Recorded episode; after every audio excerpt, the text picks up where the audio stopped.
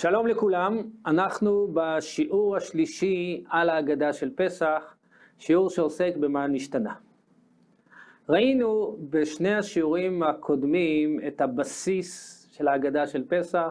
בשיעור הראשון הגדרנו, ראינו את המצווה מן התורה, והיחס בין המצווה מהתורה למצווה מדרבנן, ובשיעור הקודם עסקנו במבנה של ההגדה, וראינו שיש חמישה מוטיבים בסיסיים שחכמים תיקנו אותם כבסיס להגדה של פסח.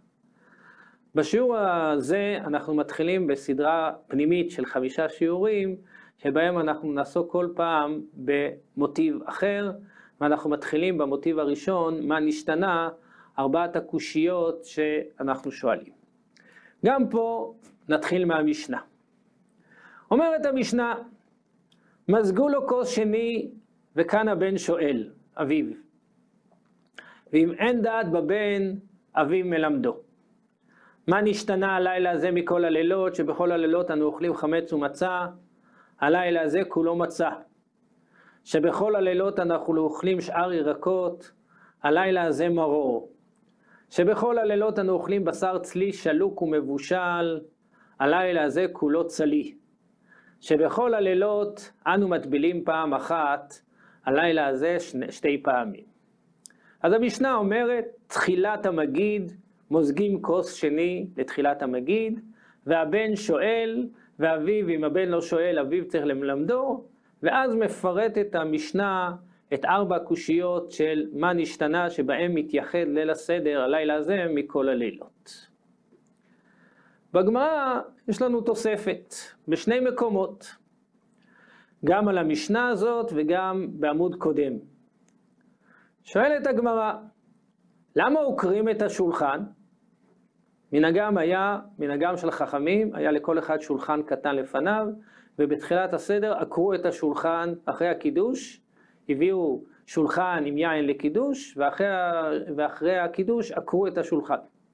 שואלים, למה עוקרים את השולחן? עמרי דבר רבי ינאי כדי שיכירו תינוקות וישאלו. אנחנו עוקרים את השולחן כדי שיכירו תינוקות וישאלו.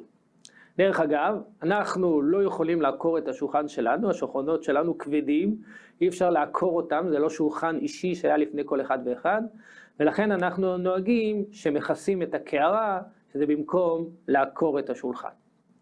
למה עושים את זה? כדי שיכירו התינוקות וישאלו, אנחנו רוצים לדרבן אותם, לשאול, אנחנו רוצים ליצור סקרנות.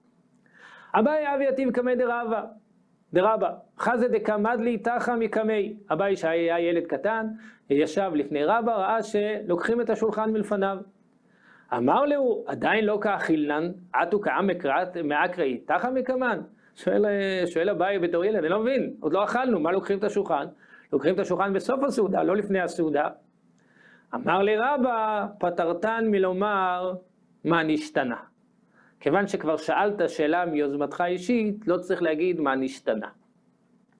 רואים מכאן שאין חשיבות בשאלות הללו של מה נשתנה. אנחנו מגרים את, הסקר... את, הס... את, הס... את, הסק... את הסקרנות, אנחנו עוקרים את השולחן כדי שהילד יהיה סקרן וישאל, אחרי שהוא שאל, מיד מתחילים בעבדים היינו. אותו דבר, יש מקור נוסף גם כן שאומר אותו דבר. אמר לרב נחמן לדרו עבדי, עבדה דמפיק למראה לחירות, ויעיב לי כספא ודאבה. מוציא אותו לחירות, העבד שאדונו מוציא אותו לחירות ונותן לו כסף וזהב. מה אם באי למימר לי? מה הוא צריך להגיד לו? אז אמר העבד, אמר לבאי להודוי ולשיבוכי. צריך להודות ולשבח. אמר לי, פטרתן מלומר מה נשתנה, פתח ואמר עבדים היינו. הסיפור השני זה עוד יותר, בכלל לא הייתה פה שאלה שהעבד שאל, העבד רק ענה תשובה, אבל כיוון שרב נחמן שאל שאלה אחרת, והעבד הבין שכתוצאה מזה מוציאים לחירות, אמר רב נחמן, פטרתן מלומר מה נשתנה, והתחיל ישר עבדים היינו. שוב, בשני הסיפורים הללו עולה בצורה מאוד ברורה שהשאלות הספציפיות, ארבע שאלות של מה נשתנה, הן לא כל כך חשובות, והעיקר שתהיה שאלה. העיקר שתהיה סקרנות. מה השאלה בדיוק? מה יגרום את הסקרנות? לא כל כך חשוב.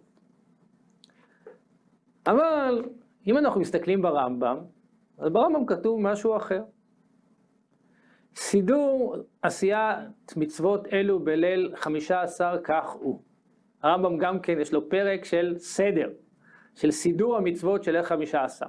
הוא מתחיל, בתחילה מוזגים כוס לכל אחד ואחד.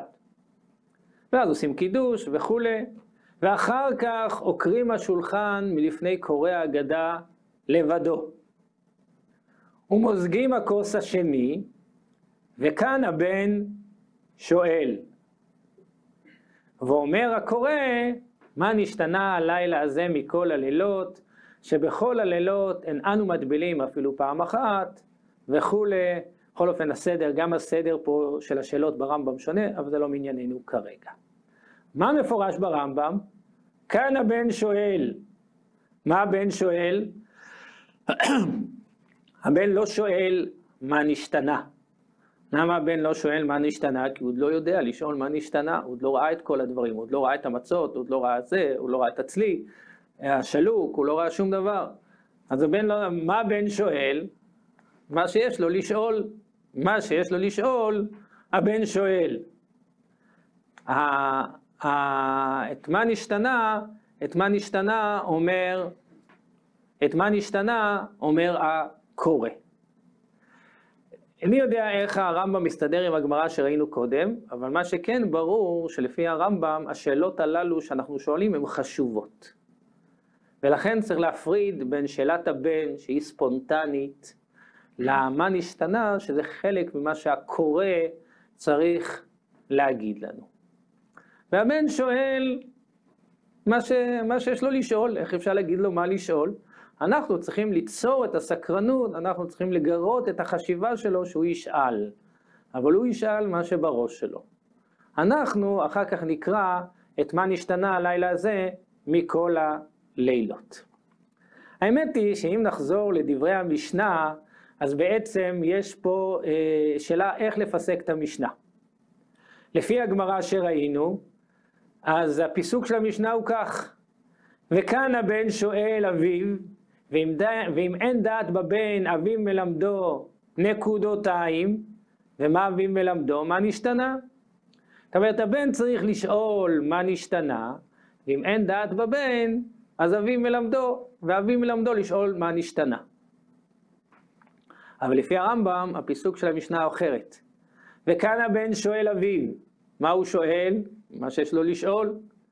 אם הוא לא שאל שום דבר, אם, אם אין דעת בבן לשאול, אז אביו מלמדו, אביו צריך לגרות אותו שהוא ישאל. נקודה.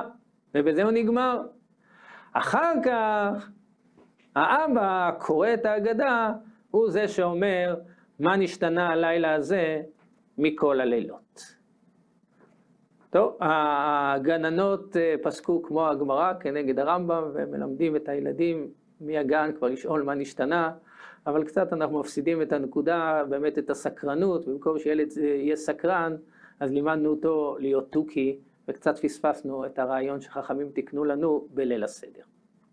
בכל אופן, לפי הרמב"ם אנחנו רואים יסוד חשוב, שאנחנו חשוב לנו שני דברים במוטיב הראשון של השאלה. הדבר הראשון, זה שוב, זה הסקרנות והיא ספונטנית. ספונטנית. מאוד חשוב שתהיה ספונטנית, וכל אחד ואחד שמכין סדר, הוא צריך לדאוג שבאמת תהיה סקרנות, שיהיה שאלה, צריך כל שנה לחדש משהו, כל שנה לשנות משהו, כל שנה לעשות משהו, שישאלו, שהבן ישאל, שהסבתא שמתארכת תשאל, שמישהו ישאל, ומתוך הסקרנות הזאת לענות. אבל יחד עם זה, הארבע שאלות שחכמים תיקנו לנו הן חשובות. אז בואו באמת נבחן את, ה, את השאלות הללו, אבל בואו דבר ראשון נשים לב שיש הבדל בין השאלות כפי שכתובות במשנה, לבין השאלות כפי שהן בהגדה שלנו. השאלה הראשונה זהה בשניהם. בכל הלילות אנו אוכלים חמץ ומצה, הלילה הזה כולו מצה. השאלה השנייה גם כן זהה, שבכל הלילות אנו אוכלים שאר ירקות, הלילה הזה מרור. השאלה השלישית שונה, או יותר מדויק, השאלה השלישית שלנו היא כמו השאלה הרביעית של המשנה, שבכל הלילות אין אנו מטבילים אפילו פעם אחת, הלילה זה שתי פעמים.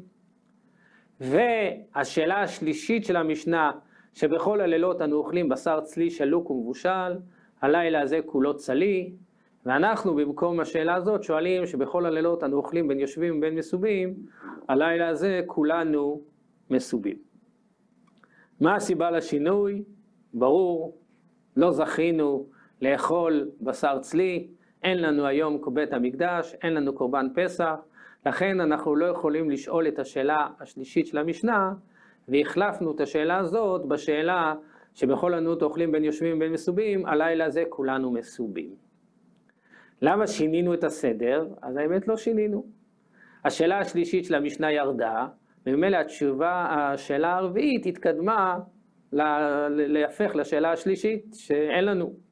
ואת התשובה, את השאלה הנוספת שהוספנו לאחר המשנה, אז הוספנו שאלה אחרת ושמנו אותה בסוף, כמו כל תוספת ששמים בסוף.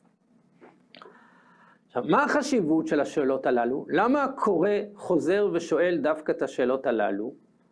אז אם אנחנו מסתכלים על הנוסח של המשנה, מאוד מאוד ברור לנו, ושלושת השאלות הראשונות מאוד מזכירות לנו דבר שאנחנו כבר uh, שמנו לב אליו. שוב, מה השאלות? בכל הלילות אנו אוכלים חמץ ומצה, הלילה הזה כולו מצה. השאלה השנייה, הלילה הזה כולו מרור, או הלילה זה מרור. והשאלה השלישית, הלילה הזה כולו צלי.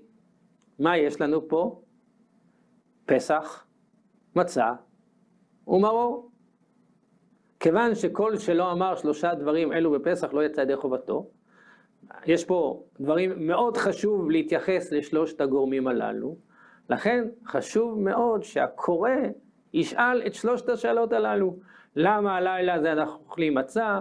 למה הלילה הזה אנחנו אוכלים מרור? למה הלילה הזה אוכלים קורבן פסח? ואז נגיד לו את כל ההגדה, עד שבסוף בסוף נגיד לו פסח זה על שומה, מצה זו על שומה, מרור זה על שומה. ברור למה חשוב לנו לשאול את שלושת השאלות הללו. לגבי השאלה הרביעית, שבכל הלילות אנו מטבילים פעם אחת, הלילה הזה שתי פעמים, זו שאלה בהחלט שאלה טובה. לכאורה כל ההטבלות הללו זה היכר לתינוקות, שרצינו לגרור, לגרום, לגרות את הסקרנות ולגרום לתינוק לשאול, ואם ככה למה חשוב לנו לחזור על השאלה הזאת, זו שאלה טובה. לענות על השאלה הזאת זה מעבר למסגרת שלנו, ולכן נשאיר את השאלה הזאת כשאלה פתוחה. שוב, נסכם את הנקודה המרכזית שראינו, את שתי הנקודות המרכזיות. יש לנו פה שתי מטרות, מטרות למוטיב הראשון, למוטיב השאלות. דבר ראשון, סקרנות. הסקרנות זה הכלי המרכזי ללמידה, זה הכלי המרכזי לקליטה, זה הכלי המרכזי להפנמה. ולכן אנחנו רוצים, במיוחד אצל הילדים, ליצור את הסקרנות, והסקרנות אחר כך מאפשרת לתת להם ולהעמיס אותם ולהלעיט אותם בכל הדברים החשובים שקורים בליל הסדר. אבל יחד עם זה, יש גם תכנים ספציפיים בליל הסדר, ושלושת התכנים המרכזיים זה פסח, מצה ומרור, ולכן אנחנו חוזרים ומדגישים את שלוש השאלות הללו במיוחד. שלום לכולם וכל טוב.